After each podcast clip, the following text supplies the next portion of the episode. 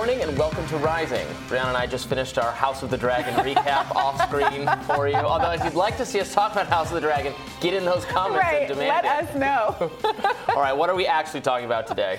Well, slightly less interestingly, yesterday President Biden touted the bipartisan infrastructure bill and the effect the American Rescue Plan had on the economy. Let's watch. Building an economy that finally works for working families.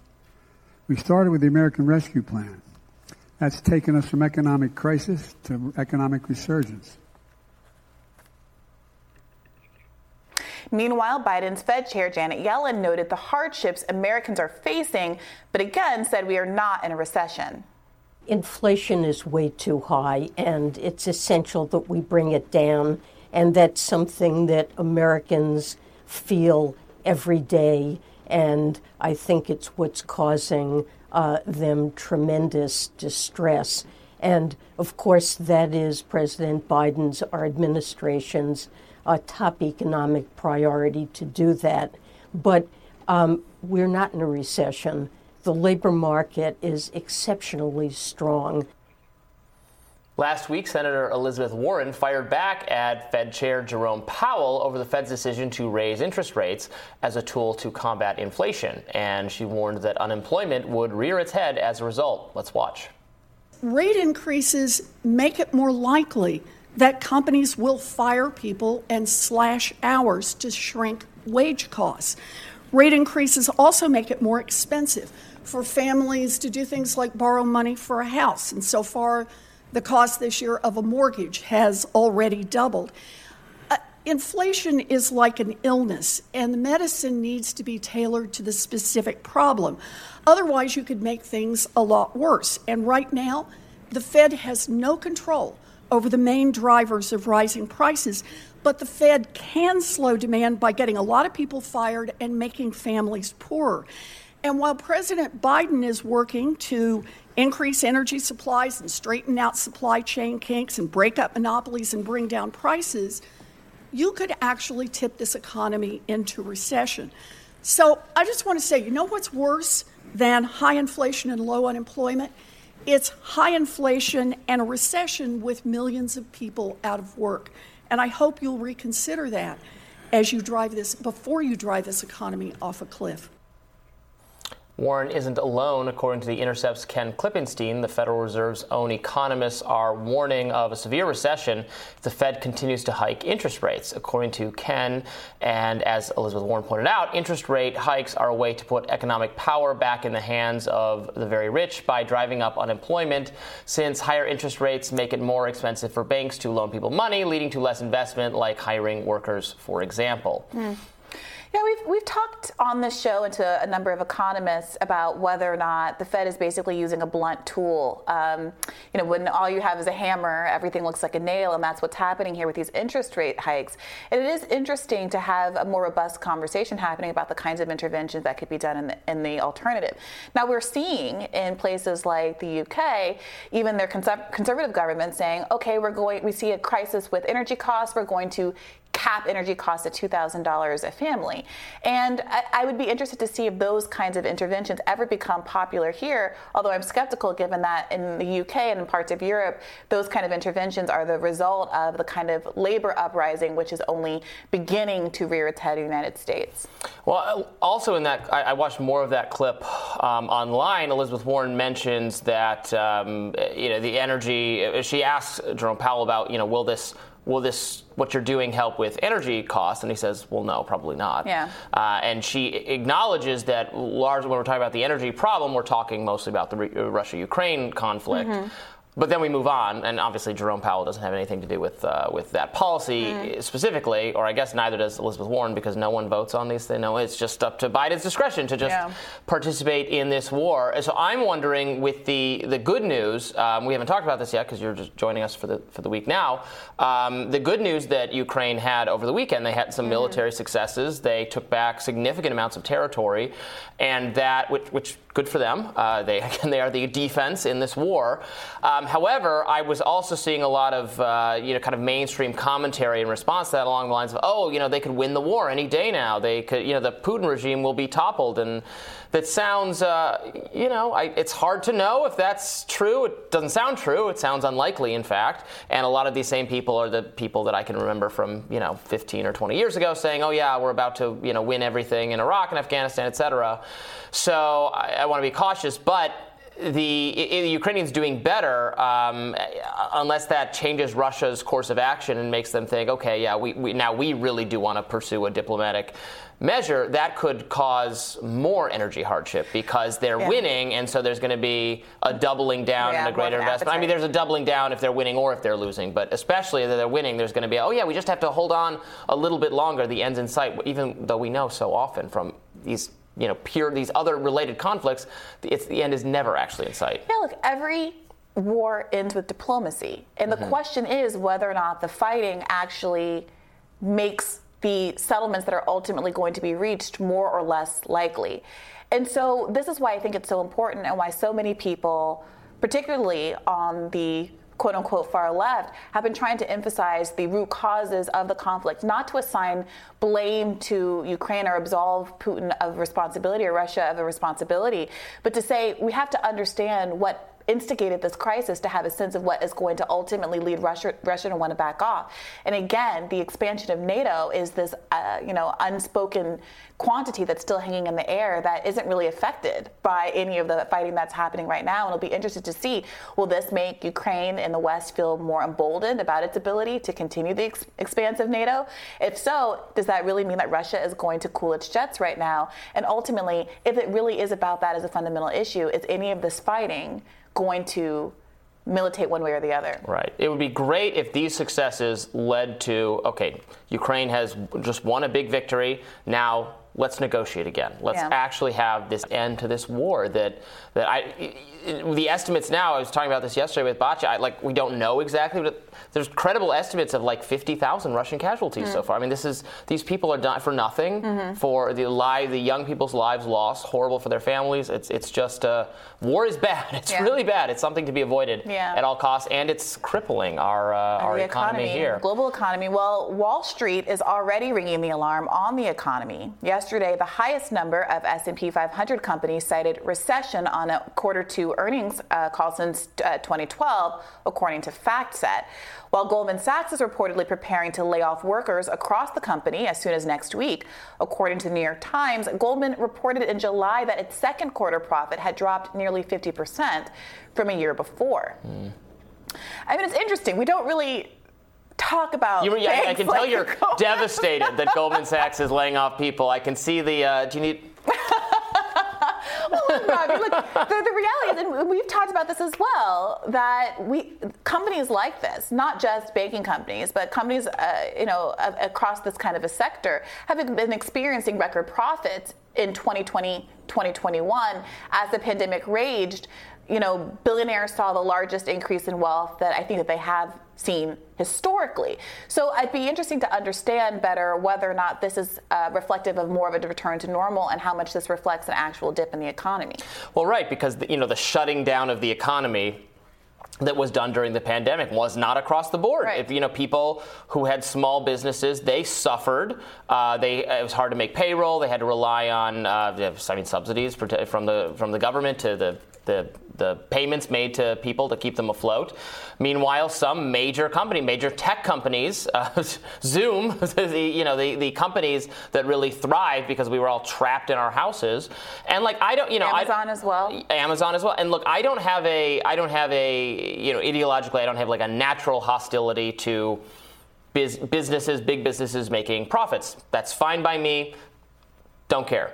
Uh, but if it's done because if their profits are greater because the government like forbid other people to make money and and at their behest and you, do, you know what do they do these tech giants want the want everybody socially distanced and shut in their home forever because that's how you sell more things on Amazon? Probably so we have to be very you know wary of not cheer- well obviously you don't do this I try not to either just cheerleading the successes of big organizations big businesses right when it's not when it's not always I think it's often in people's benefits because those profits are because they're they're selling things people want, but it has to be it has to be a fair. Right. Uh, a level a, a, level playing ground and an environment in which you know the government says, well, this sector is canceled, this is okay, you can operate on this side, this is the like that's not fair. Yeah, and it's worth noting that it does look like Goldman Sachs' annual income for 2021 was 21 billion dollars, a little over 21 billion dollars, um, and that was up uh, 137 percent increase from 2020,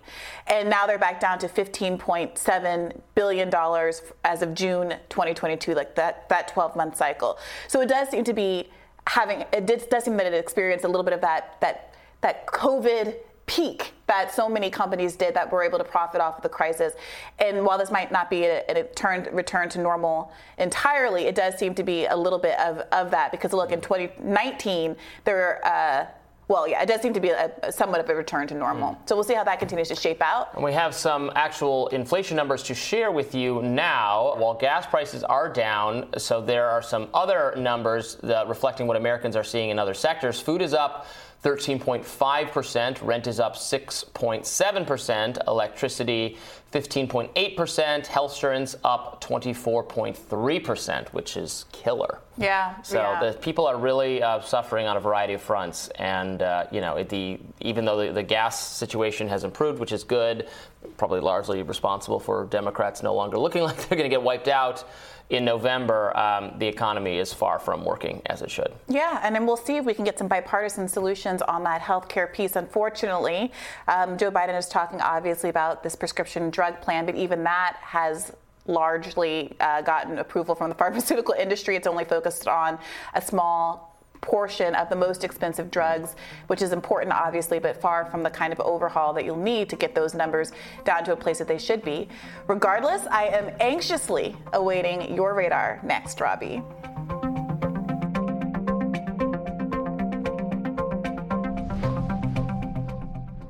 What's on your radar, Robby? Well, remember Kiwi Farms? We talked about it on the show last week. Contrary to what you might expect if you missed that segment, Kiwi Farms is not, well, a place where kiwis are grown on bushes, on trees. I don't actually know how kiwis are grown, but that's not what we're talking about, so it doesn't matter. It's an online forum with some particularly nasty users who sometimes engage in harassment of their enemies, which in some cases are progressive online personalities.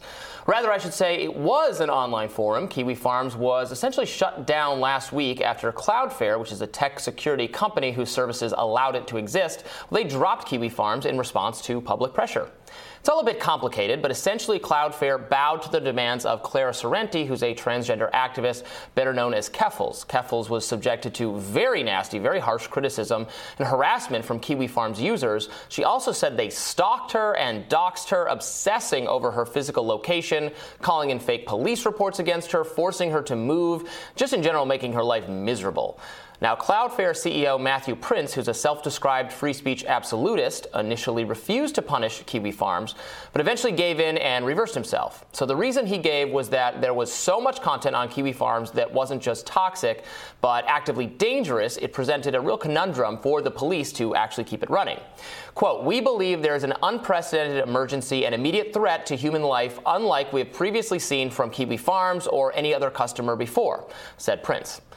So that was the end of Kiwi Farms. Now, the Internet Archives, also known as the Wayback Machine, deleted Kiwi Farms, which is a pretty strident example of erasing uh, Internet history, which is generally something the Wayback Machine does not do unless there's a copyright infringement involved or you specifically request them to do it. In some cases, they will. Anyway, this is the backstory. Okay, so you might be wondering, why should I care? Well, that's because Keffals' claims are not as persuasive, uh, persuasive as many people thought. It's a good argument to be made that the mainstream media, which echoed Keffals' claims and demanded action, They got this wrong. As is so often the case, those clamoring for censorship are being a little bit careless in their zeal to crack down on problematic speech and expression. Now, the independent journalist Jesse Singal recently dug into some of Keffals' claims, found that while there were indeed, to be clear, tons of comments about her on Kiwi Farms, much of it toxic, nasty, and, in his words, undoubtedly transphobic, there weren't a lot of actual threats against her, violent threats. Yes, she had been doxxed, and yes, some Kiwi Farms users seemed obsessed with pinpointing her location, but she was constantly posting screenshots of their comments, a very much a toxic, egging on kind of phenomenon. So, again, to be clear, I think much of what was said in this forum was pretty awful, but the internet can be an awful place. Twitter is frequently an awful place, but no one is rushing to remove it from the internet. It's because it has more mainstream protection and legitimacy. So, my colleague at Reason Magazine, Elizabeth Nolan Brown, makes a similarly important point. Just because you take down one place where hateful people congregate does not mean you eliminate said hate. You might just drive them somewhere else. She writes The problem isn't the expression of extremist views, it's the extremist views. Cutting out one digital avenue for offensive speech or organized harassment does nothing about the underlying sentiments and may only harden people in their extremist viewpoints. Feeling marginalized and attacked is powerful at building community and solidarity. See, for example, former President Donald Trump. And because this is such an important and nuanced topic relating to internet, censorship, and so on, uh, I invited Elizabeth Nolan Brown to join us for this discussion. Liz, thanks for being with us. Hi, thanks for having me. So this is a, a, pretty complicated internet controversy story, uh, like insanely co- uh, complicated. Bri was saying she tried to listen to Jesse Singal's podcast episode about it. I think we all struggled to get through the entire thing uh, because it's such a, a, confusing subject. But because it does, uh, you know, kind of uh, involve these important internet censorship you know discussion or light censorship because again these are private actors kind of doing what they think is best but they're responding to various pressure campaigns from all sorts of people. So you know what was uh, what was your takeaway after kind of the newer information came out? And I you know following what Jesse said looking more closely seemed like yes there was a lot of bad stuff but then it, it was less persuasive that it was just there was so much violent threats being made that the site couldn't deal with and like that was the that was the reason it, it got shut shut down. What, what's your reading yeah, I mean, even if there was some some small number of violent threats, which I think that you know, as as Jesse pointed out, it was not a large number. Maybe that they weren't just concerned with the violent threats; they were concerned with people posting her location, which even if then that wasn't a direct threat, was sort of an implied threat, perhaps. But I think the big question is will taking down Kiwi Farms actually help? There's already some evidence that a lot of people who were on Kiwi Farms have moved on to um, encrypted messaging on, say, Telegram. Um, mm. The people who came to Kiwi Farms often came from 8chan once that was shut down. So we keep we keep moving to different sites and different sites, but these sort of sentiments and these sort of harassment campaigns still exist. And if they're moving to encrypted apps, that's arguably worse because now no one can see them, and you know law enforcement can't can't uh, see if they're real or not. Nobody can judge for themselves whether or not they're real. I think just putting this in less plain view does not make the situation better. Yeah, there's actually a terrorism parallel here because uh, you, have probably seen this study too, right? That uh, that dri- actually driving like ISIS content off of more mainstream social media sites, Facebook, etc., right, causes them to go to Telegram or, or uh, more encrypted, more difficult to trace messaging systems. That's actually, from a law enforcement perspective, very bad. Yeah. The same thing with like um, when they shut down Backpage, which you know sex workers advertised on, but also some percentage, small percentage of bad people. And people say, well, they're they're advertising there. We need to shut it down. But they were also helping the cops find the bad people. So I think yeah, you have that same sort of situation here. Yeah, that's a great example. You've done a lot of, uh, of good reporting on Backpage, which the, the federal government really harassed um, uh, the, the people who had founded it, who, had, who were, who cooperated with law enforcement when there was actually criminal bad stuff going on and it's like like you don't el- necessarily eliminate the underlying criminal behavior you, you just make it harder to, to trace and to identify Right. And then if we're just talking about the offensive speech, like you said, there's offensive speech on all sorts of websites and typically, you know, companies like Cloudflare that run the backend uh, part of internet, Cloudflare even said in a, in a blog post, they're like, you know, we think of ourselves more like the phone company. If someone says racist or sexist or otherwise offensive things on the telephone, we don't cancel their phone service. So that's typically how Cloudflare thought of themselves. Now, with with this decision and with, with a few other decisions they've made, like with 8chan, they're sort of they're sort of reversing course on that, and I think that set a really dangerous precedent.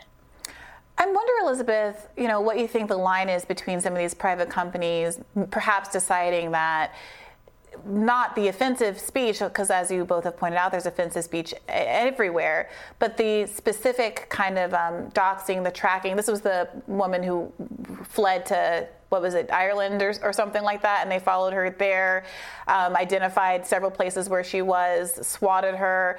You know, at what point do you think it is potentially reasonable for some of these companies to say, you know what, I'm getting too exposed here in terms of my legal liability for facilitating folks being able to engage in this potentially dangerous behavior on my website, and so I'm going to make the choice to, you know, quell these communities.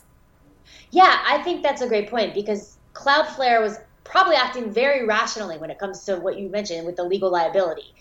Uh, I just think that you know they the law enforcement should be handling the people that are making the direct threats or doing this harassment campaigns whether rather than trying to hold these third parties like like the people that do back end services for these websites accountable.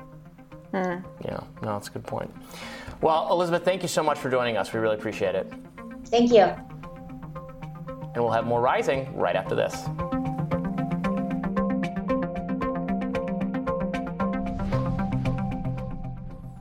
Today, senators will hear testimony from whistleblower Peter Zatko, Twitter's former security chief, who is alleging widespread security deficiencies at the company. Now, the Hill broke down five things to watch ahead of the hearing, including whether Democrats and Republicans will form a united front questions on foreign interference, national security scrutiny, the shareholder vote, which is where Twitter shareholders will vote on whether to approve Elon Musk's embattled $44 million deal to buy the company, and then finally, how Tesla CEO Elon Musk factors into all of this. The shareholder vote will likely coincide with the hearing, according to The Hill, which mm. is fascinating.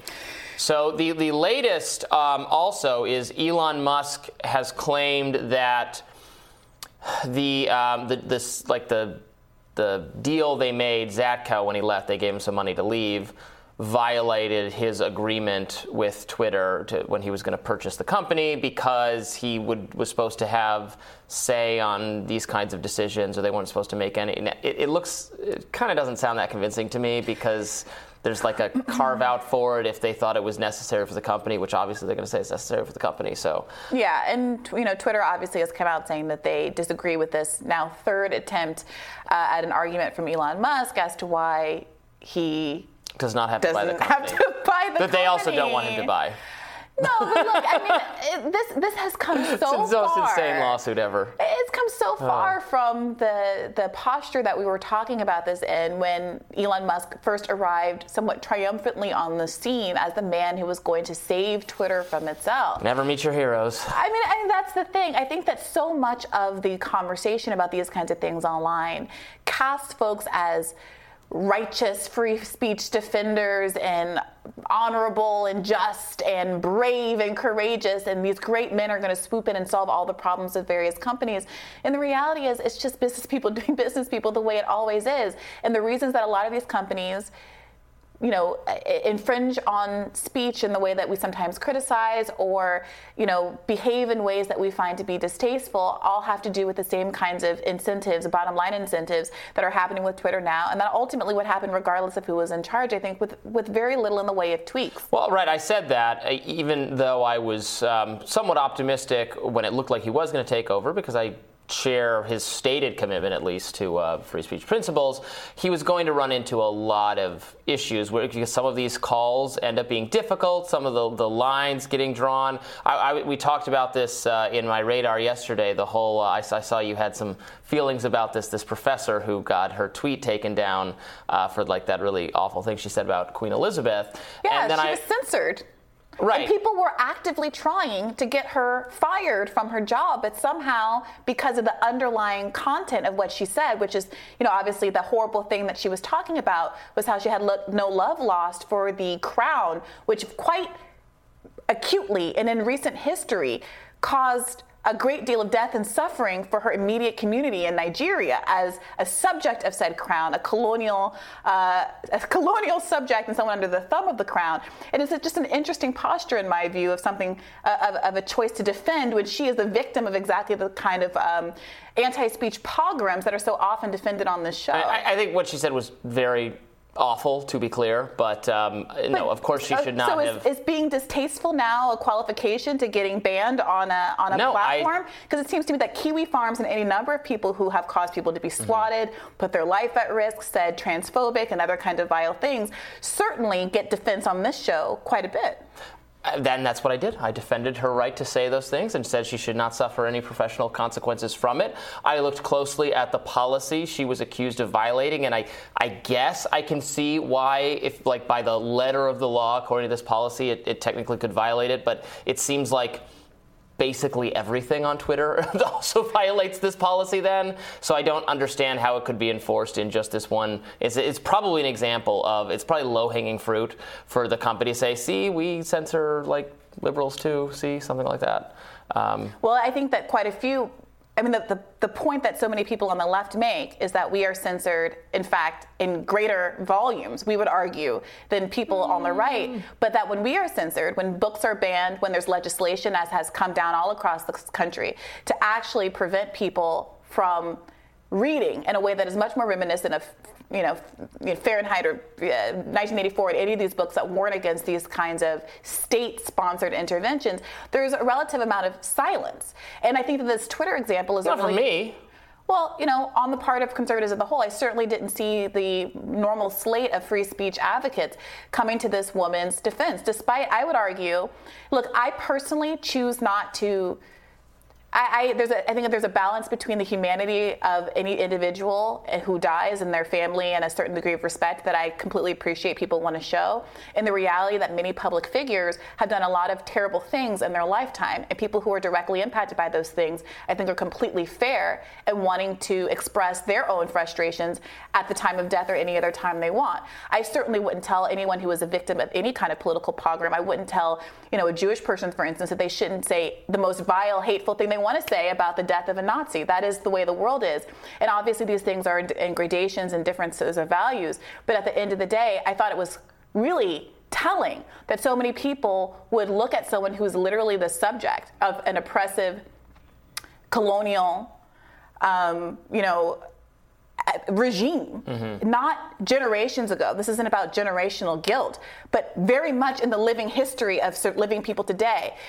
The, uh, the Af- Africa, African countries didn't start to gain their independence. Basically, they all became independent over the 1950s and 1960s. This is an ancient history. She's talking about experiences that her family went through, including up and through the 80s into the present. So I don't know. It's just it was an interest. It was a very interesting to see that how that played out online and how none of the same sympathy that seems to go for other kinds of groups was going to folks who were the subject of colonial I don't rule. agree, though, that progressives are more likely to be censored on social media, particularly. Maybe, you sure, in Republican controlled curriculum battles in like Florida and I think that- Texas, I think yes. that might be true, but I think that that's uh, an important point because I, I happen to And think then on college campuses, no. And I, well, I happen to think that real life, where people are having trying to get professors fired, I think that where people have curriculum that are barred.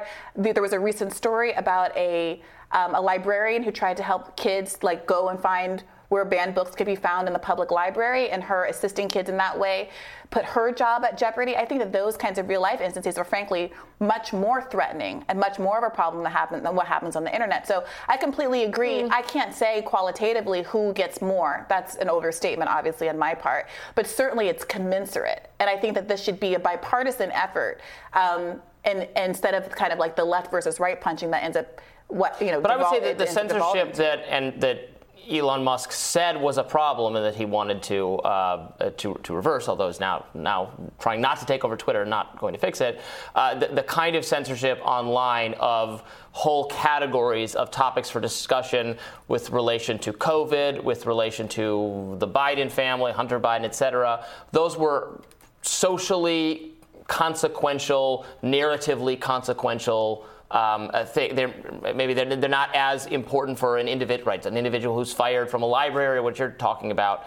I can see how that's worse for that person. But these are very these are uh, big platforms and organizations setting the terms of, the, of, a, of a large and important, weighty public policy conversation in terms very unfriendly to conservatives. I think that policy in real life that affects entire school boards, that sets precedents for real life people getting fired, isn't isn't narrow. It's actually quite broad.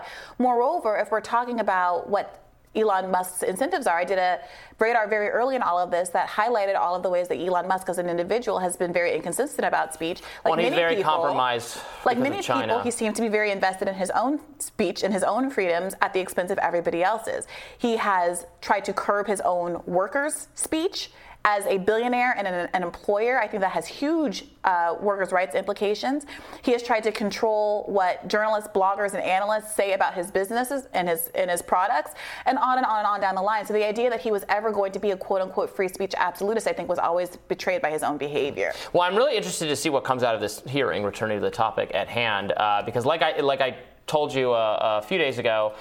I, I can see it both ways. Like I don't instinctively believe what a whistleblower has to say, or when they say, "Oh, I have I have the goods." Listen to here because we went through this with Facebook, where that whistleblower really did not have um, what she I mean, well she had you know information about the internal uh, research that Facebook had that Instagram had done uh, surveys and how it, was affecting young people, uh, but it was very it, it was a very I, I, would say friendly to the kind of censorship agenda of the mainstream media that uh, that whistleblower was uh, was presenting and we have to be careful about that. I, she got subsequently a lot of criticism, not from just from people on the right, but from people like our friend uh, Glenn Greenwald. So I, I want to. I'm not saying it is a repeat of that. Um, it's very technical questions. What he's you know he's saying there are these massive security flaws within Twitter, which is perfectly possible. Um, although he was brought in to kind of fix them, so that you know Twitter could say right, we knew about them and that was your job and you didn't do it well enough, which is, it sounds like what the company's position is. So um, it'll, it will be interesting. And, and, what we pointed out, what the Hill pointed out, um, is a good question. Will Republicans and Democrats approach this from the same way? Because often at these kinds of hearings, um, or, or, when, when you know, Dorsey, or Zuckerberg, et cetera, have been brought before Congress to, mm-hmm. to answer questions, what you, they get grilled. They get attacked from both sides, but usually for opposite reasons. Mm-hmm. Usually they have all the Democrats saying, How dare you erode our democracy and the integrity of our elections and our society hates itself and there's so much misinformation and people there's blood on your hands because you know you let some someone's uncle say something about masks that maybe isn't 100% true.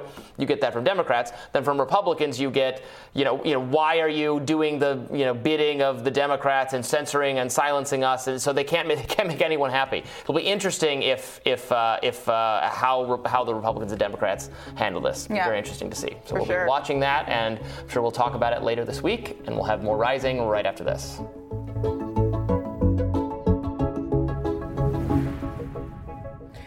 The Oklahoma governor's education secretary is calling to take away the teaching license of a public high school teacher who quit her job in opposition to House Bill 1775, a state law that bans certain race and gender concepts from schools. The teacher, Summer Boismier, reportedly helped students apply for library cards so that they could read banned books. Boismier has received many different threats from the right throughout the situation, according to Jacobin. So here's a story where we had one of these conservative bans on literature preventing people in schools from teaching this. Apparently, this teacher let kids know how they could, you know, use the public resources of the library to go ahead and just get a library card and read whatever they wanted to read. And now her job is being threatened by uh, the, the, the Oklahoma. Um, uh, secretary, education uh, board member. I, I think this story is being misrepresented a little bit. So, the Oklahoma law specifically is mostly about preventing not literature or it doesn't mention critical race theory. Um, what it prevents is the teaching that uh, it, it, it Pro, it prohibits just teaching discriminatory concepts or treating people in a discriminatory way. You can't claim in the yeah. teaching that, uh, that you are responsible for to... a. Well, let me finish. Is that you are responsible for by because of your race or gender that you are responsible for what happened to other people, what people of the same race or gender did historically. It's trying to prevent like generational, racial, and and uh, gender-based guilt. Now this is probably not a well uh, in, uh, uh, structured law, so I, I, get that it's not a good idea. Fine. Um, it doesn't specifically, based on my reading of it, mean you have to do anything whatsoever with the books in the library. That was the school officials' decision that they wanted to panic and start taking books out of the library. This librarian made a very public show of resisting that. Fine. And so this happened. But and I, again, I don't think the law is a great idea, but it doesn't specifically say they Well, have to take the books on the shelves. I'm That's so- just how everybody I'm so glad you said that because that is exactly the point. That a lot of these laws don't have specific language that says you cannot teach the bluest eye, bluest eye or Right. any number of books that happen to accurately portray the fact No that no one told her to take Bluest Eye off the shelf. Until recent history, you know, until my mother was, you know, in elementary school, she did not live in a country where she had equal rights under the law. So I don't know about generational trauma, but there are many teachers of an age where, you know, they certainly personally experience the inequities of the American judicial system. And now we're talking about the fact that people aren't able, even able to assign books that happen to reflect the reality of what this country was like until very recently. So this teacher was constrained under the law, regardless of what the text of the law. The law is being used as, a, as the excuse, as the hook for constraining her ability to teach students as she would It like. sounds to me like she And was constrained restrained by school officials who misread the law. Yes, but that is the entire point, Robby, that these laws are intentionally written to give people this kind of power. And I think people should be concerned if they do, in fact, object to the underlying censorship here, that they should not defend laws that are being used as tools for said censorship. Moreover, what this teacher ultimately did was simply let kids know that they could avail themselves of a publicly available resource in the form of a library card. And now that teacher is being doubly censored for simply pointing to the existence of a public resource. This seems like it's, it's an outrage and should be very much um, the focus of a lot of I don't think we uh, should public take- concern about the scourge of censorship that's happening. I don't think we should States take books out of the library, whether it's it's the Bluest Eye or J.K. Rowling or whatever for any reason. I agree, but the, and this law, for the reasons you're bringing up, is not a good idea. But it literally does not tell them they have to do this. And yet This was how the censorship is happening. officials- You know, Twitter Right. doesn't say uh, MAGA not allowed, and yet there's a lot of concerns about the disproportionate censorship that happens on these platforms. And it is very curious to me why there aren't more alarm bells ringing about actual teachers being forbidden from not even teaching books. I mean, there are In alarm this- bells ringing. in This is a big case, story. The ACLU is suing. this This, is getting tons of attention. The, per- the teacher couldn't even point to the idea that there is a library card. I mean, imagine the, the limits of the constraints of speech here are well so far and beyond what you normally even experience in these kind of circumstances.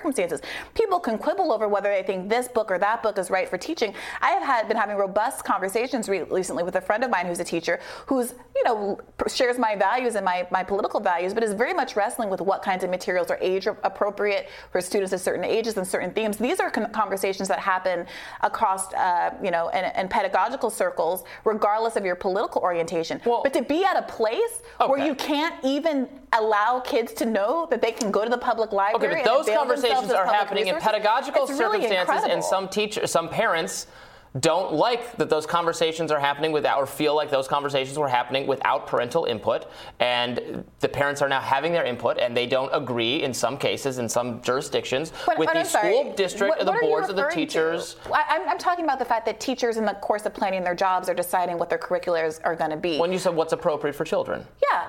Right. They're, they don't mean they're not talking about whether or not there's some sexual content or something like that. They're just trying to put their course Well, I mean, materials together, are. just like anybody in the course of their job plans what they're going to talk about in an, any course course of day. They're trying to figure out whether kids are mature enough to handle heavy themes, real themes like racism, which exists in in this country. Like I'm, I'm doesn't. sorry, I'm sorry. Like you can't sit here and say you want to teach kids. So so many of the conservatives sit here and claim, oh, we're not trying to you know prevent people from teaching real history. But there once there's all of this like worminess about the reality that we had a Civil Rights Act. The Civil Rights Act, and it wasn't the Civil Rights Act of 1864. You know, it's the Civil Rights Act of this past century a civil rights act that gave many people i'm sorry I, you know I'm, I'm now being forced into this situation where i have to accuse everything of being race i wouldn't have to talk about race if people didn't spend so much time trying to pretend that the very recent history of this country didn't exist. So here's a librarian. We don't even know if this was racially motivated or what the content was. All we know is that this teacher said you can go to the library and check out books and we live in such a authoritarian landscape where these conservatives are many conservatives not all conservatives are pushing forward the level of laws that make it so that a teacher who simply references the fact that there's a public resource in the form of a library and that kids can go get a library But the- card is being pushed out of her job The entity, Orwell, the hello. entity that said take the books off the shelves, or I mean, this, this, is pretty Orwellian, or turn them around so people can't see them on the shelves. Ridiculous. But it wasn't Republican lawmakers who said that, or this law. It was the school officials. And to your point, and th- that was wrong. And that and was your wrong. Point, so many they should of not these have school boards that. have been overwhelmed by I'm sorry, conservatives who have been empowered by these kinds of laws, which are absolutely coming down on the state and federal level. These are being pushed across across the country, and there is very little pushback. I'm sorry, very little pushback from people who say that they care about free speech absolutism, and it really undermines the credi- credibility of what I think should be a robust interest in protecting pushback, free tons speech. Tons of pushback, Briahna. Tons of pushback. Well, I'm certainly experiencing tons to, of pushback in the context of this conversation. I have yet to defend a single one of these laws. They're all bad. All bad. uh, we have another story, actually, and a similar ish theme, so we're going to talk about it in this same video. An LA high school newspaper advisor is facing suspension after her students reported on an unvaccinated librarian last November. They published a story in their high school newspaper naming faculty member uh, Greta Enzer, who had refused to comply with the district's vaccine mandate, the LA Times reported. In December, so she asked the newspaper advisor uh, to remove her name from the story, citing HIPAA, which prevents medical professionals from revealing patients' records uh, without their consent. Although this sounds more like it'd be a FERPA case than a HIPAA case. Well, the Times says the students reached out to the Student Press Law Center and were told by an attorney they were in their rights to keep Esner's name in their story. They then told Esner that they would not be removing her name. This piece led to a battle over censorship as the LA Unified School District now seeks to take disciplinary action against the student's journalism advisor. The Times writes that editorial content at this high school newspaper is controlled by the students. So here we go. It's an instance where Mm. a woman, um, uh, a teacher, opted not to get vaccinated. Apparently, this, there was a with. very small number of teachers that um, this was this was back when there were a lot of vaccine mandates. This was in the fall of 2021. This, was an older story. Uh, at which point, the school, the students, of the school paper rep- rep- reported apparently pretty accurately on this. Their award-winning, apparently local high school paper that are subject to the same kind of protections as broader media institutions outside of a high school context. The teacher, the person who didn't want to get vaccinated, uh, asked that her name be pulled from the paper.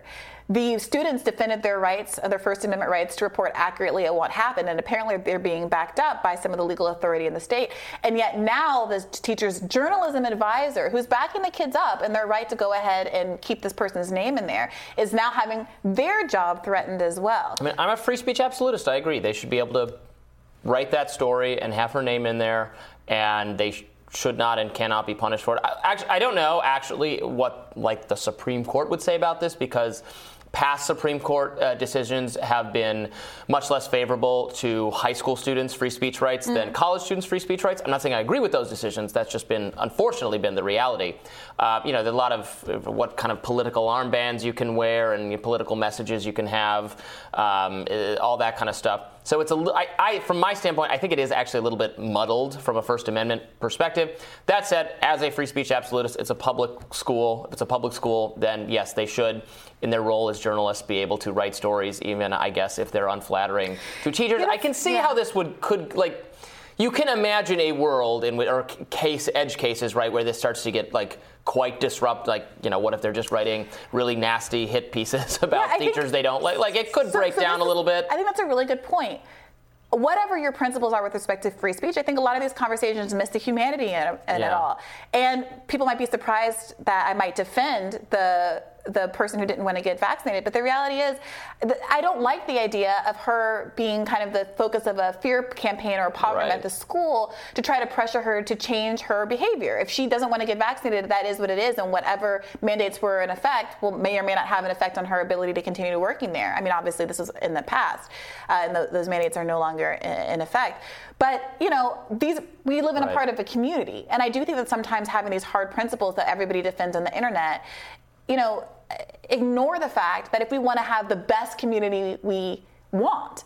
And we want to have not we don't want to have teachers and students at each other's throats and communities being ripped apart by these kinds of things then there's sometimes a way to behave with a little bit more grace than either side has been if I was their journalism advisor, I might very well have told them to leave the name out of the story or you know looked at whether that was possible. And in fact sometimes i do even when i write on things i feel are important and socially valuable and need to be written about sometimes i leave names out of stories even if i'm criticizing the person because in in today's day and age with you know with google search results you can really you can really wreck someone's life more than they more than they deserve more than the whatever the criticism whatever the legitimate point is make the news yeah. value of it and you, you're harming them beyond the news value. And so you make editorial calls like that, and it wouldn't be wrong to think about it. But from a legal standpoint, they ought to have yeah. the right. I'm not sure they do, but they yeah. ought to have the right. Well, this is fascinating stuff. We'll have more rising for you right after this.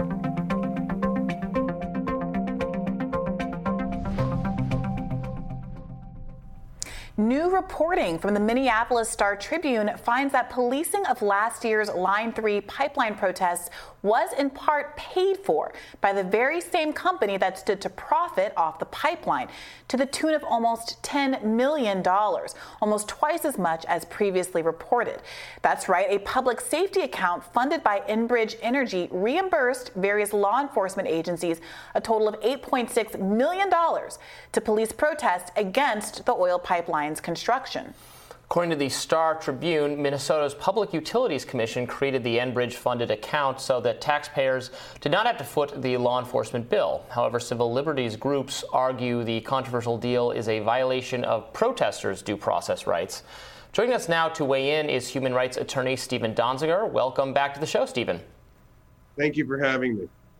So tell us more about this, uh, what, what, sounds to me as a kind of curious uh, funding arrangement for law enforcement, uh, although maybe in my view not necessarily pernicious, but I'm sure you probably have a different view. Tell us more about it. Well, I, you know, I look. There's nothing wrong with normal policing paid for by taxpayers. I think there is something wrong with what happened in this case, which is supposedly normal policing paid for by a private corporation um, that is funding a law enforcement effort to essentially suppress the rights of protesters who are protesting the construction of that company's own pipeline. Um, and I think this is part of a broader, I, I, would say, you know, more foreboding trend we're seeing increasingly in the United States, which is increasing corporate control over what were normally seen as public functions of government, whether it's policing, whether it's our judiciary. You know, I was prosecuted privately by a Chevron law firm in the name of the U.S. government um, for my work on behalf of indigenous peoples in Ecuador. And we also saw this not only at the Line 3 protest, but at the Standing Rock protest prior to that. And we're seeing it, ironically, in Canada. Um, I've noticed there's a private uh, corporate prosecution of an indigenous hereditary chief from British Columbia who protested a railway out there. So, you know, these things start to take root. Um, and I think they, you know, the whole point of the fossil fuel industry is to make this the new normal such that they can have increasing control um, over over free speech in America. And I think that's the fundamental issue. Again, there's nothing wrong with normal policing. I think there is something terribly wrong with policing funded by a private corporation, particularly targeting mostly indigenous protesters who are on their own territory protesting the pipeline. Yeah, it's really incredible, Steven, that we have these really robust conversations about free speech violations in a lot of contexts, including online. Um, and we have we live in a country where so many things are considered to be speech now, including uh, dark money spending that were never considered to be speech before. But this really fundamental speech right, the right to pro- protest peacefully, like these pipeline protesters have been doing, is now not just being kind of thwarted by the normal action of the, I would argue, overly robust police state, but is literally being funded by the very people who have an interest in suppressing the speech of the protesters in the first instance. Now, you alluded to your own battle uh, with this kind of uh, corporatized, uh, uh privatized judicial system where after you won, well, I believe was the largest judgment ever against an oil company for uh, their wanton pollution um, of the Amazon, you were literally placed under house arrest for over a thousand days. For those who aren't aware of that, you know, what what what uh, lessons do you draw from the potential risks that come from an alliance between our criminal justice system and uh, the these these corporate actors? Well, thank you for it's a great question. You know, in my case, I helped indigenous peoples in Ecuador win a 10, roughly a $10 billion judgment against Chevron that's been affirmed by the Supreme Court of Ecuador and the Constitutional Court of Ecuador, and in part by the Supreme Court of Canada. And they attacked me here in the United States in New York, where I live, and you know had a judge charging with contempt of court for appealing an order I turned over my computer to Chevron, which is an unprecedented order, and I got locked up for a thousand days the prosecutor in my case wouldn't prosecute me. He rejected the case. Hmm. So the judge appointed a private Chevron law firm to prosecute me in what I believe is the nation's first corporate private prosecution of anyone in the history of our country. And, you know, take it back to Enbridge and what they did at Line 3. You were seeing an increasing alliance between elements of our government and the corporate elite to carry out the will of the corporate elite. I mean, I'm I'm older than you guys. You know, I grew up in 70s and 80s. I saw people like Ralph Nader really utilize government as a check on corporate power. What I've really seen the last 10, 15 years in a really accelerated fashion is government almost seems in some instances to become an instrument of corporate control rather than a check on corporate control. And I think you you saw that at line three. And I'll point out there's still 200 people out in Minnesota who are facing sometimes very serious criminal charges for engaging in peaceful protest against the pipeline. I'm talking about felony trespassing. Well, you know, historically, to protest in this country a pipeline, you would never get charged with a felony. You would never spend a day in jail. It's part of our tradition of peaceful protest. So I think these trends are scary. And I think people, you know, part of the problem is they're not that noticeable often. And I think people need to pay attention to the fact that that increasingly our public functions of government, be it policing or our judiciary, are being financed and controlled by corporations that stand that have really private interests and stand most to benefit from the actions they are funding. And I, you know, I just think it's wrong. And I don't think corporations police in this country. Speaking though of the of the charges, the felony. So in this uh, Star Tribune story, they highlight mm-hmm. two um, felony charges of aiding attempted suicide, which I found baffling. But what I understand now is that the two people arrested had uh, crawled into the actual pipeline and were and I, I guess they brought breathing uh, equipment and uh, had to be removed from there. So it's a very, I mean, it looks sounds to me like they were in some danger, um, and that now they've been charged for that. It, it's kind of an, I mean, attempting suicide is kind of an odd charge, even uh, just even in general. But uh, yeah. but I don't but I don't know. That's a serious that's a serious kind of trespassing where you could put yourself at actual risk, in my view. So I, I don't know what you you know think should be done there. But that's it's not just you know standing on some property that's not yours. Yeah, but I mean, you know, is that a felony? I mean, people have a right to engage in civil disobedience. I'm, I'm not, you know, they willingly take the risk knowing that they are trying to make a point. Um, I think to be charged in that case you mentioned, each was charged with aiding the suicide of the other when they were friends and when crawled in the pipeline together mm-hmm. to sort of delay or halt its construction. I mean, to me, you know, come on that should these people should not be put in jail. They should not be charged with felonies. But I think what, what I'm noticing with these overcharging in this situation um, and other situations is sort of an attempt, I think, to intimidate activists into not engaging in the protest that is necessary. I think to save the planet. I mean, this is connected to the climate crisis, right? I mean, if pipelines and the fossil fuel companies keep building out and growing and growing, um, while the planet is slowly being destroyed and people aren't allowed to protest that, I think we're going to be in serious, serious trouble. When you lock up lawyers like myself, and I don't really want to be the center of this story, it's about really something else. When you start locking up people for long periods of time like this who are engaging in this type of activity, I think you're really, really giving the industry way too much control over our public functions of government um, and and I think hurting the ability to save the planet at the same time. Yeah, you know, I'll Robby, say that the woman. Oh, go ahead. I was going to say mean, to Robby, I think that he's kind of that example really proves the point that, you know, as a libertarian, I would expect that you probably don't believe in criminalization of suicide. Period. That that was a huge battle that was fought decades ago in this country about whether or not conservatives really meant what they said when certain states allowed physician-assisted suicide, um, and then kind of national Republicans decided to try to intervene between the states, which you know states' rights usually, what they had said their citizens were allowed to do, and what they decided to do on behalf of kind of a more evangelical religious right. In this instance, two people who obviously are not trying to commit suicide and obviously are not trying to endanger each other are being subject to a trumped up charge that could put them in jail in order to deter them from protesting something um, that otherwise would be permitted or at least uh, subject to a much lower level of sanction because again these corporations are aligning with the state in order to ramp up the criminal penalties involved here. And we talk about the word fascism a lot. We talk, throw the word fascism a lot these days but this kind of literal alignment between the state and corporate forces is what the term was intended to actually describe. But i, I didn't mean to interrupt you there Steven I was going to say, you know, the, the another aspect of the broader issue is there is an attempt by the fossil fuel industry to criminalize protests. You're seeing this mm-hmm. all over the place, mm-hmm. and and lawyering as well.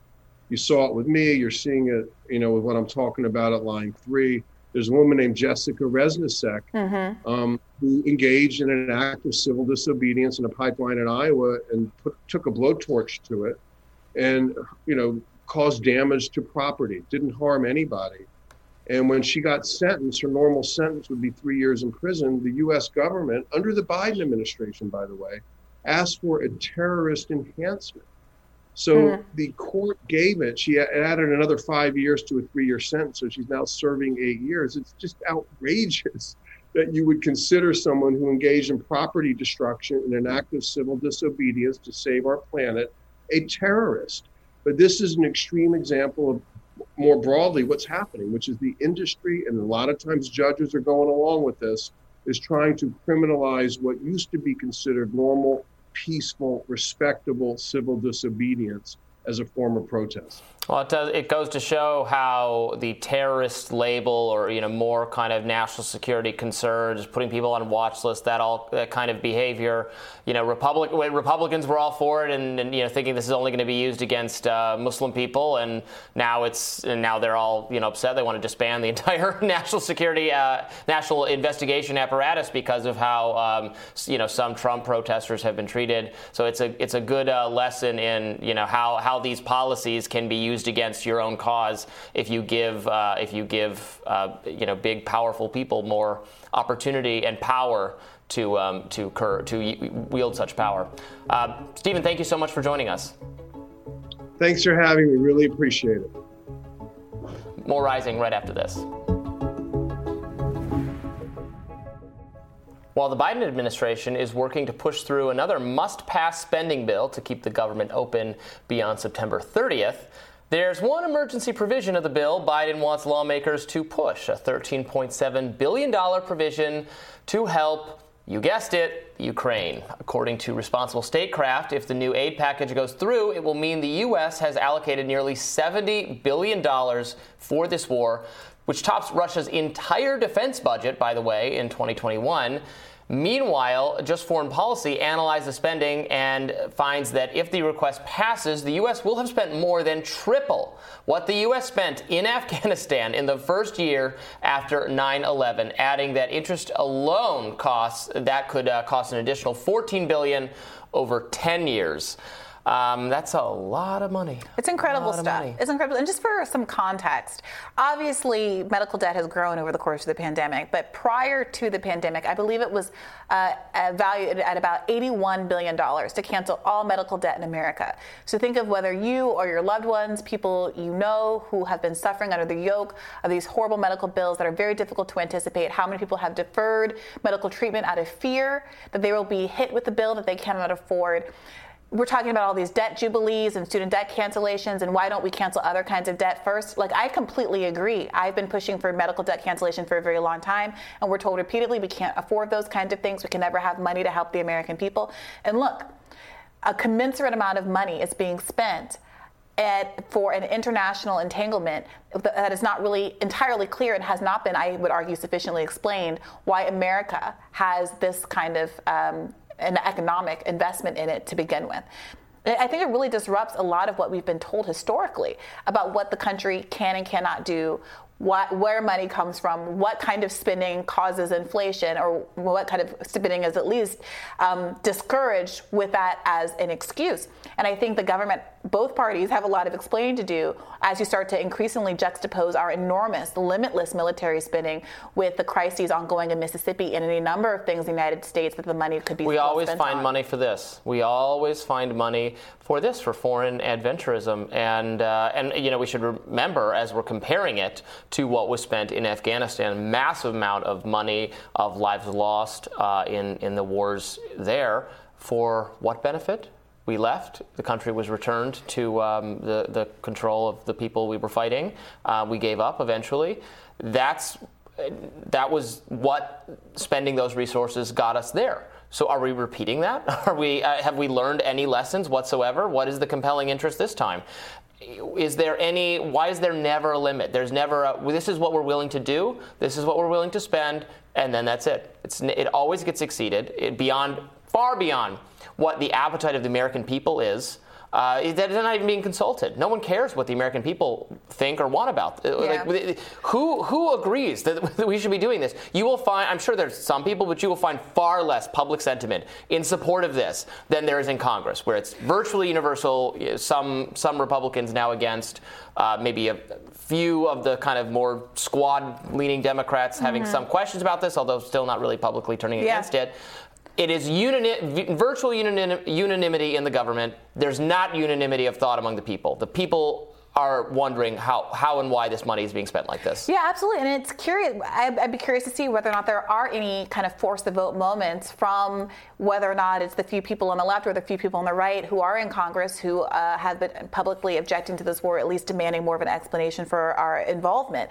Whether or not, um, you know, Biden's pa- broader package is in fact held up by some of these people on principle, as they can do, as Manchin and Sinema have been kind of famous in doing over the course of the Biden administration as a whole. You know, we have uh, there's a different conversation happening right now about whether or not Bernie Sanders is going to hold up, I believe it's appropriations bills over uh, the uh, the so-called Joe Manchin side deal to the uh, um, the climate package that everybody heralded, which would undo a lot of the climate progress in that bill. Um, so I think this is a really interesting political moment that will teach the public a lot about what is possible and what is not, and to the extent to which politicians are willing to say they object to a lot of things, but ultimately, you know, oftentimes get away with not actually putting their money where their mouth is. Yeah, we need um, the the anti-interventionist Republicans and Democrats to come together and start opposing this stuff constructively. This is something. This is something the American regime wants for, for the Biden administration. Generals, uh, the military-industrial complex, and then many top Republicans are going along with it. Right? They'll they'll oppose. They'll fight every every inch of the Biden agenda. They'll fight every part of it except this. Yeah. They won't fight this. And we should be clear. I mean, the way that spending works is not as though there's like a pot of money, and because $70, $70 billion went to Ukraine, there is no longer $70 billion to go to the United States. I mean, that's not how the budget works. However, I think it is a demonstration of how the government is willing to spend, is willing to print money for one category right. of things, not another category of things. So even if they were to persist in Ukraine, I do think this is a leverage opportunity to say, okay, if you're willing to come up with $70 billion for Ukraine, why can't you help the citizens of Flint, Michigan, or Mississippi, or any number of the dozens, I think almost thousands of cities in the United States that are suffering from a water crisis or the other infrastructure issues that are really hurting you're? You're right that it doesn't work exactly like a pot of money because the government can just print more money, that kind of thing. But doing that also has economic consequences, right? It, it arguably, many economists will argue, it contributes to inflation. Um, it, you know, it has to it has to be paid for some way. Down you know down the they can borrow, they can wait. It's not like literally a pot of money that then they just run out. But it does have economic consequences. So what they prioritize matters, and this is what they prioritize, right? And, I, and you're not wrong that you know while I would not necessarily um, probably spend money on many things you want to spend, if we're spending money at all, why is why is this the thing that gets that, that money gets spent on? You Medical know, debt could be a could be a better. 'Cause I do think we agree on quite a few things. I don't. I, would you? We agree about medical debt. Does it not seem to be a priority to make sure that a capital Yeah. city of one of our states doesn't have brown water coming out of the tap, or the ongoing crisis in We need to Michigan, uh, or change lead pipes. helping need to be changed. and out. energy prices as we head into the summer. Any and in the Yeah. winter rather, any number of things I can imagine we would agree on, and a, a large number of Americans would agree on as well. Frankly, medical debt cancellation is enormously popular. And again, I'm sorry. There was only one candidate in the race who was advocating for it, and it got very little media attention because there is not an interest with on Capitol Hill and among elites in actually doing things that serve the interests of the American people. So we'll continue to follow the story, and I'm for one am very happy that we're having more of a focus on uh, the things that Americans, the American government can do, because so much of the conversation, oftentimes by elites, is a litany of excuses about why they can't do anything to actually help the people that they've been elected to serve. We'll have more rising for you after this.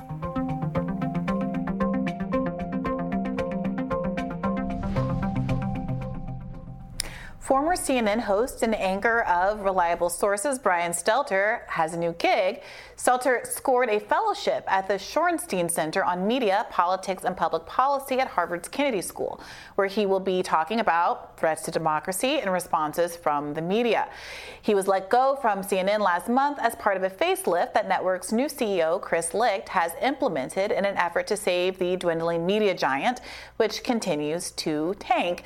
Stelter is due to start his fellowship at Harvard in the fall. Well, what do you what, make a, of what a nice landing for the guy. How nice, isn't that nice? Yeah, look, I do think that it, it, is, it is frustrating because Brian was, I got to give him credit, one of the few who even attempted, however clumsily, to bring in some leftists at various parts of his show and try to understand what was going on in other parts of the media sphere.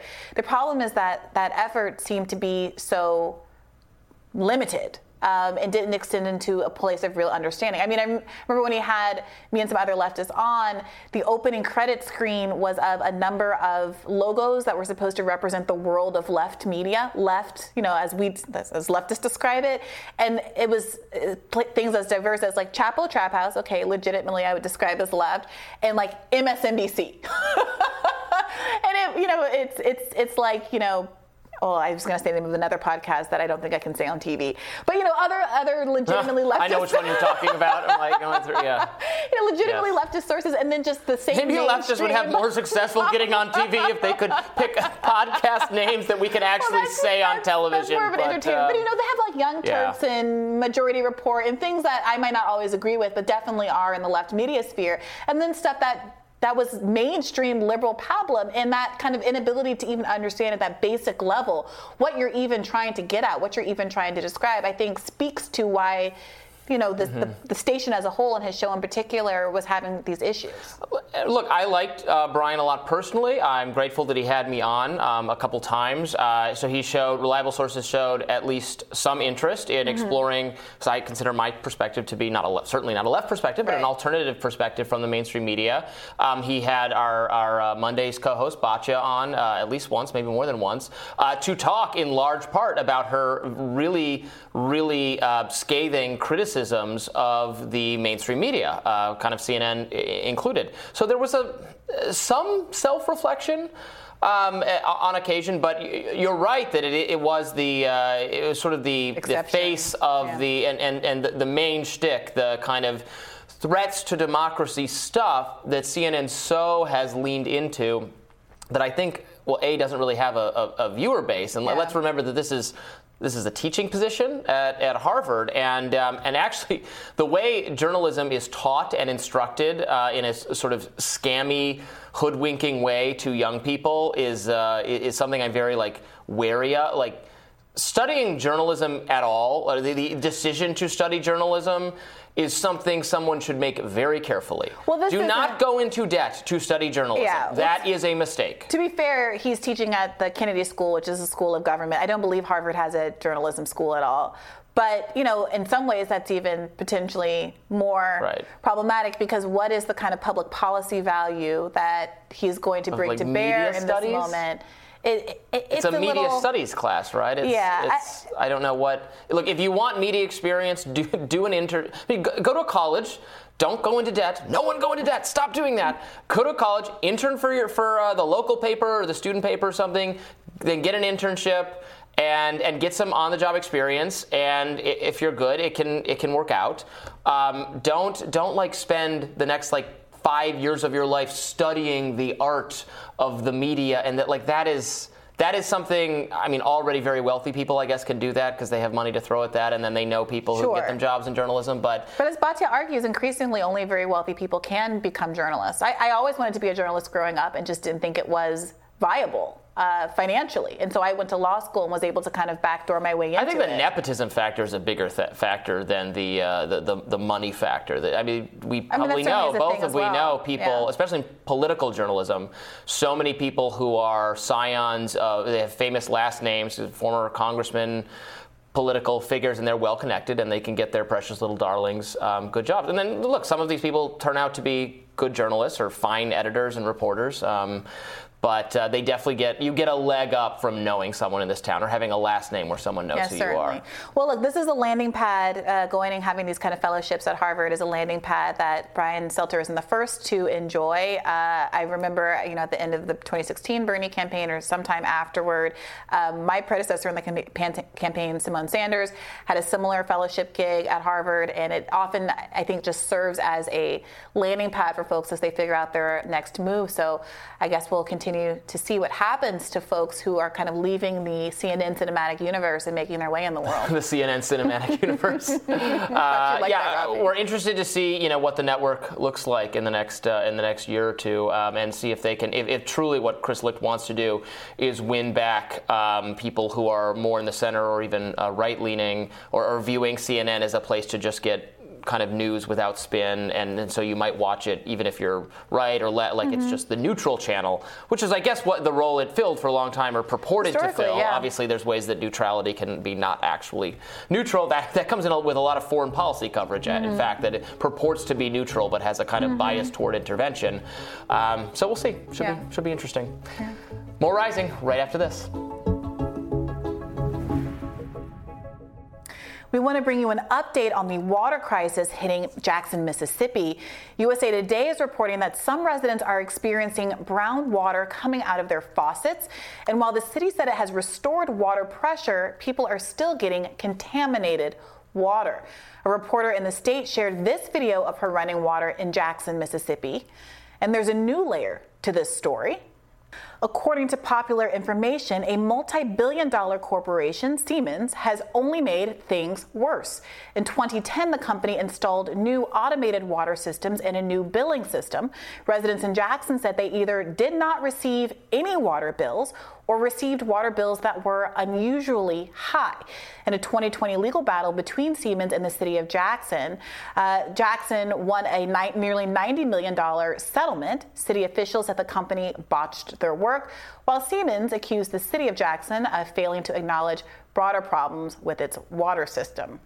Yeah, so this was supposed to get the city, privatization was supposed to get the city something like $120 uh, million in savings. Not only did that savings never materialize, but as we said, people were either never billed or billed at, you know, unusually high amounts. The city entered into a lawsuit to recoup some of that money, and it did win its lawsuit. However, it was not made whole in the judgment, and moreover, a third of the money that they did actually win back from Siemens went to legal fees. So you have the poorest state in the union, one of the poorest um, uh, cities in the country, that was really. The, you know, this crisis was really exacerbated. It wasn't caused initially by, but it was really exacerbated by the huge, um, you know, funding hit that the city took over this privatization deal. And now the governor is talking again about using privatization as a way to get out of the current crisis. Hmm. Well, look, if they were engaged in this company, this private company providing the water, if they engaged in fraud or shady business practices, then they should be sued. It sounds like they were, and uh, should be made to like, yeah, that's how it Unfortunately, you know, should be handled. The, the, the, the problem with relying on legal res- recourse, and I'm glad they were able to get some of the money back, obviously, but the problem of relying on legal resources is that even litigation favors people who have more money and resources. So you see this all the time, where even if richer um, litigants don't have the best case, they will choose to litigate because they know that they can afford attorneys and basically just wear out the opposition. And they know that they can pay if they lose and end up having to pay in some instances the legal fees of the other side. And so people who aren't able to do that don't want to take the risk. They have a very different risk calculation, right? So, as in this case, even if you win your judgment, you aren't necessarily made whole. And who's to who's the one that's taking the hit on all of this? The citizens of Jackson. Well, right. I mean, but the idea would be, you know, if this company has this history of not providing good service, like why would in, in the future it would behoove a then a, a, different city not to enter into an agreement with this company because they're shady and they screwed up last well, time. that might help the next city down the line, but unfortunately, look, the governor right now is talking about doing this again, doubling down, not with Siemens, but generally speaking with the privatization bill. We saw this happen in Flint, Michigan. Remember that the reason why Flint's pipes got corrupted wasn't just the pipes are old and they're falling apart as pipes do over time. It was the decision to switch the source of the city's drinking water from the clean, safe source um, to a dirty, polluted source, which caused, um, it, you know, permanent damage to the, the, pipes and caused them to corrode in a way that, that dis- corrupted the city's water. That decision was.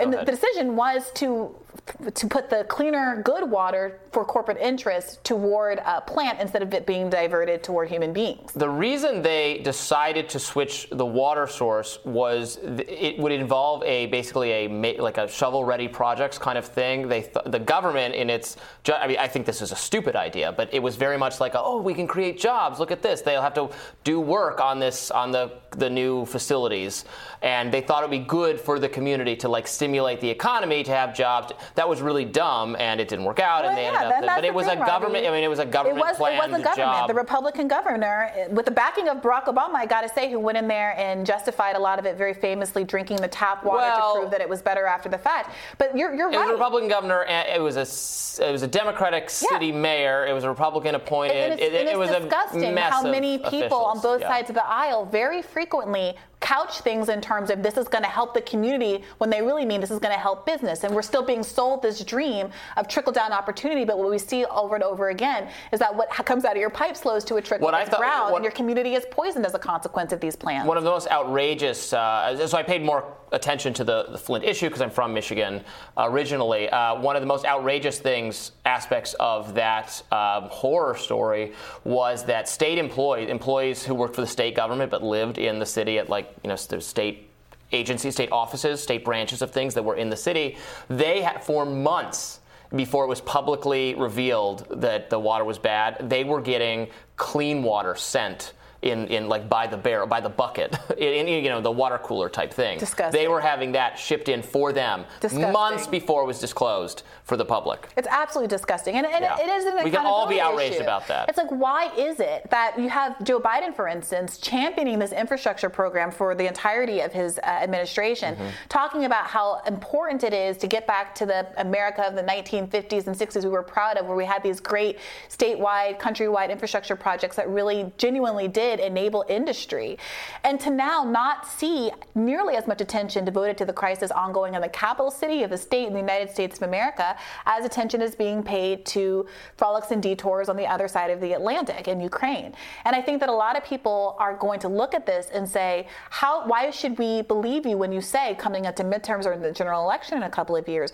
Why should we believe you when we you when you say you care about infrastructure, you care about communities of color? You know, there was all of this rhetoric that went on about South Carolina and Georgia and how it won Biden the presidency and then the Senate. And there's a real indifference that's showing, I think, into the amount of attention that's paid to these this crisis and the ongoing crisis. I will say that there's a spotlight because of the newsiness in, in Flint and now in, in mm-hmm. Jackson, Mississippi.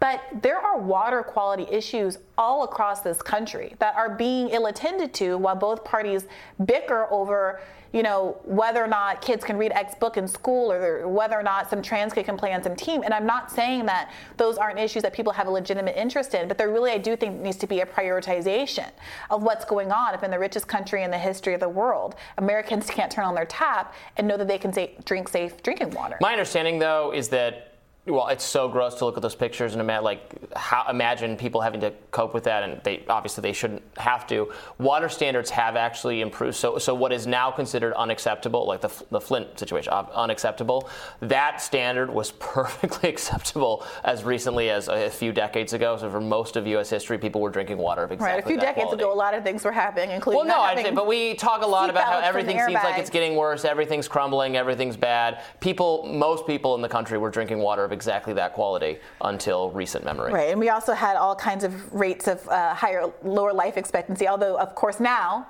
perhaps because we're returning to those eras well, of right, old life we're always talking about how everything's getting getting worse, but we have. Im- Well, I do think we're we're doing the news, and the, our Yeah. you know to the extent that we're part of an important, the fourth estate is part of an accountability mechanism to hold people accountable. I don't think that it's our job to sit around saying, you know, everything is daisies and roses. We Well, should be putting not. pressure on elected officials to deliver in the ways that they were I don't think any, anyone would ever accuse us of sitting around and saying that everything's all daisy and roses. Well, as a final point, as a downer, I should say I'll be Daisy, worth- you be Rose. deal, deal, Robby. um, but as a, as, a, as a Rosie Downer here, I would also just like to point out that as the governor continues to talk about privatization in Mississippi, it's worth noting that I believe the number is 56%. Uh, sorry, that when when cities do off. Um, you know, bring in private actors to administer their water facilities. Those cities have a 50%, 56% more uh, likelihood of having um, these kind of water quality issues on top of having higher costs in in this in the place. So the fact that Jackson is so poor, it seems like a little bit of a counterintuitive choice to do something that would both has proven not to work in the city, is going to co- be at a greater cost to the citizens of the city, and also is statistically likely to lead to more water quality issues down the line. So we'll be continuing to follow that particular story, and we'll have more rising for you after this. Anti monarchy protesters in the UK are facing arrest simply for criticizing the royal family. According to NPR reporting, a new law passed just last month allows police to act against protesters that, quote, may have a significant impact on others or are, quote, unjustifiably noisy. One 22 year old charged was arrested and charged with breaching the peace in Scotland for holding this sign, which says, F imperialism, abolish the monarchy. And another man was violently pulled away from Queen Elizabeth's casket procession by British police after reportedly heckling Prince Andrew. Let's watch.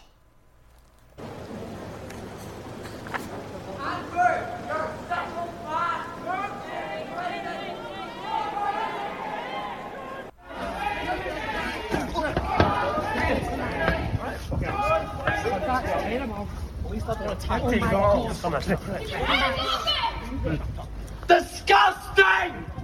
Wait, I've done nothing wrong.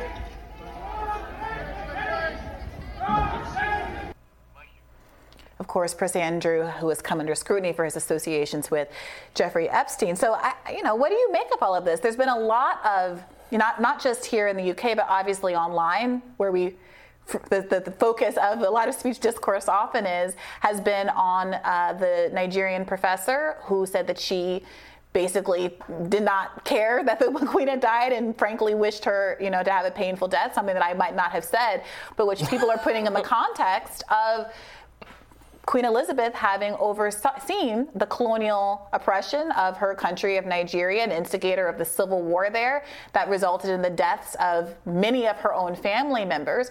And it does seem to be there's a little bit of a difference between how the victims of other kinds of violence are treated as they discuss they're the perpetrators, the people who oversaw the inequities that were done to them, and how people are being treated in the context of the royal family. Sure. I because I, I think this is I, I want to discuss the kind of censorship protesting issue. I don't want to get bogged down in the colonialism debate. I would my Is it a counter to what it's not a debate, but Queen Elizabeth was is not responsible for the. She's a figurehead, right? She's a. Is she a figurehead who could have spoken out against what was being done in the name of the crown? Okay, but it's not fair to attribute to her these like these are government policies that Is it fair to attribute for. to Joe Biden the fact that inflation is high or that we're at war He with? is responsible for government policy. Queen Elizabeth is not.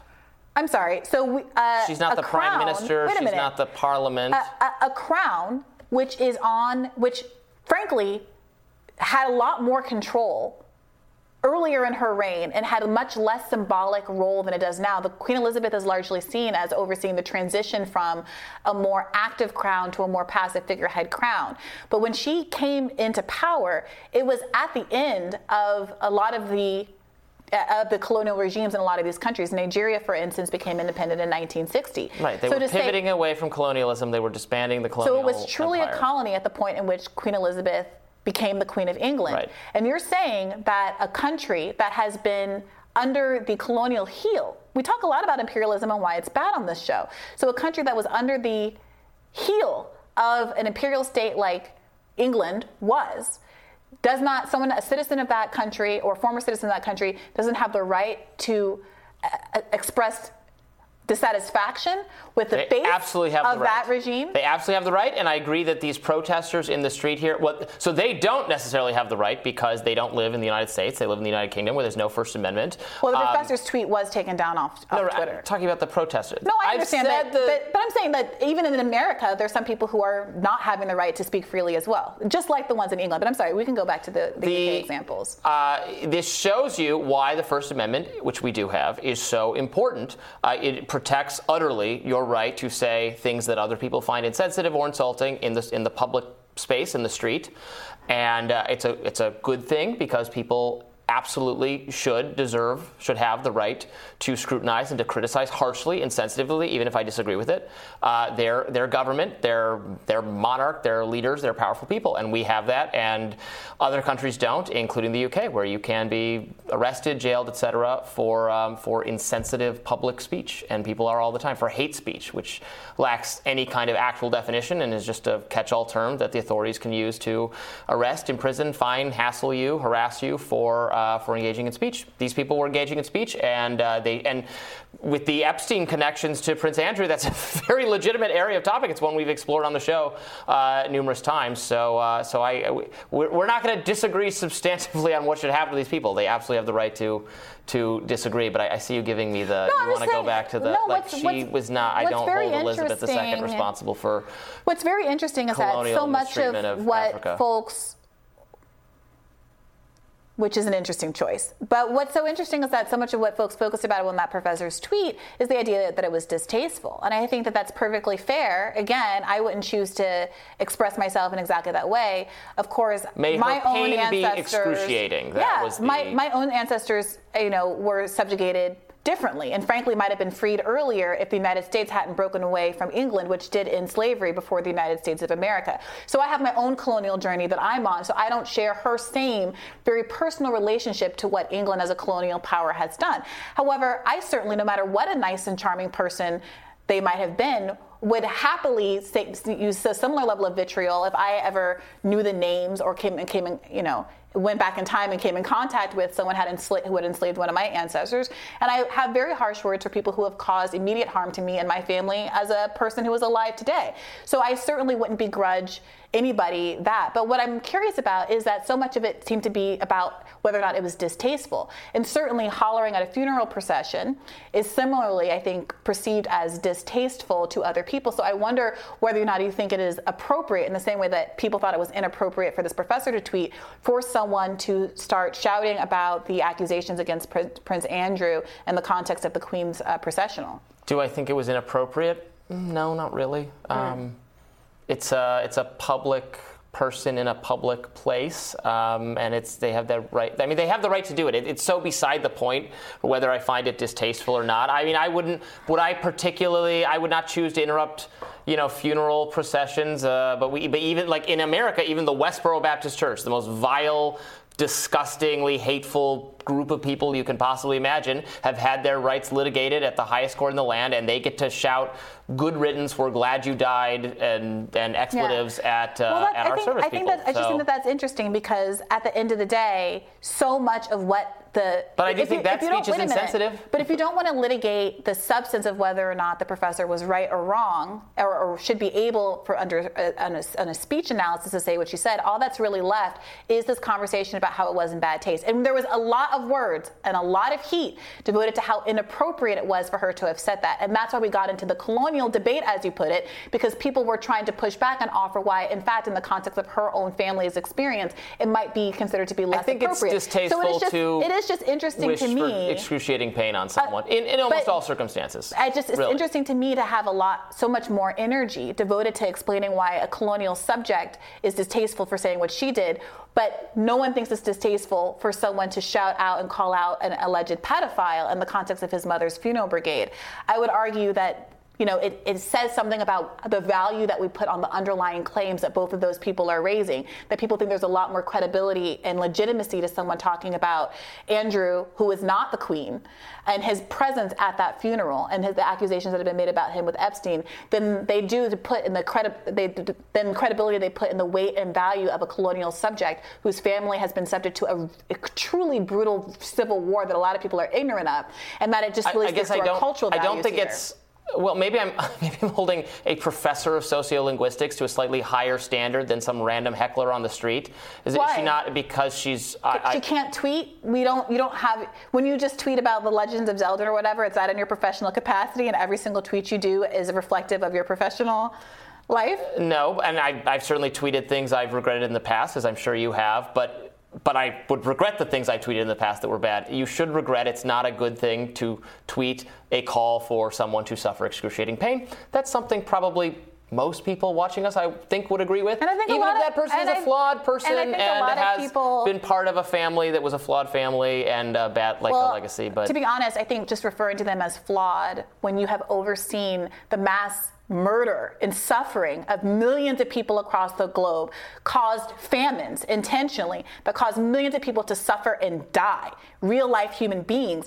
I think minimizing it by characterizing it as flawed is exactly the problem here. And the fact of the matter is that i think that people are speaking out of a grand historical ignorance about exactly what the crown did and the horrors that they subjected almost every corner of the world to. And actually i think this is a wonderful learning moment whatever you think about the tone of the professor's comment to use this opportunity to learn something about colonial history especially as we talk so much and importantly on this show about the risks of our own imperial uh, endeavors right now opening the door to that kind of um, uh, um, world building exercise that used to be very common uh, when the crown really did rule the world. But we will, I'm sure, I'm sure, continue to have that particular conversation.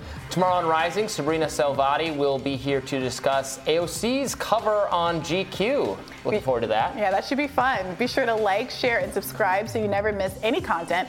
And for those of you who like to listen while on the go, we are now available anywhere you listen to podcasts. See you tomorrow. I'm going to go watch that Legend of Zelda trailer. Bye, everybody.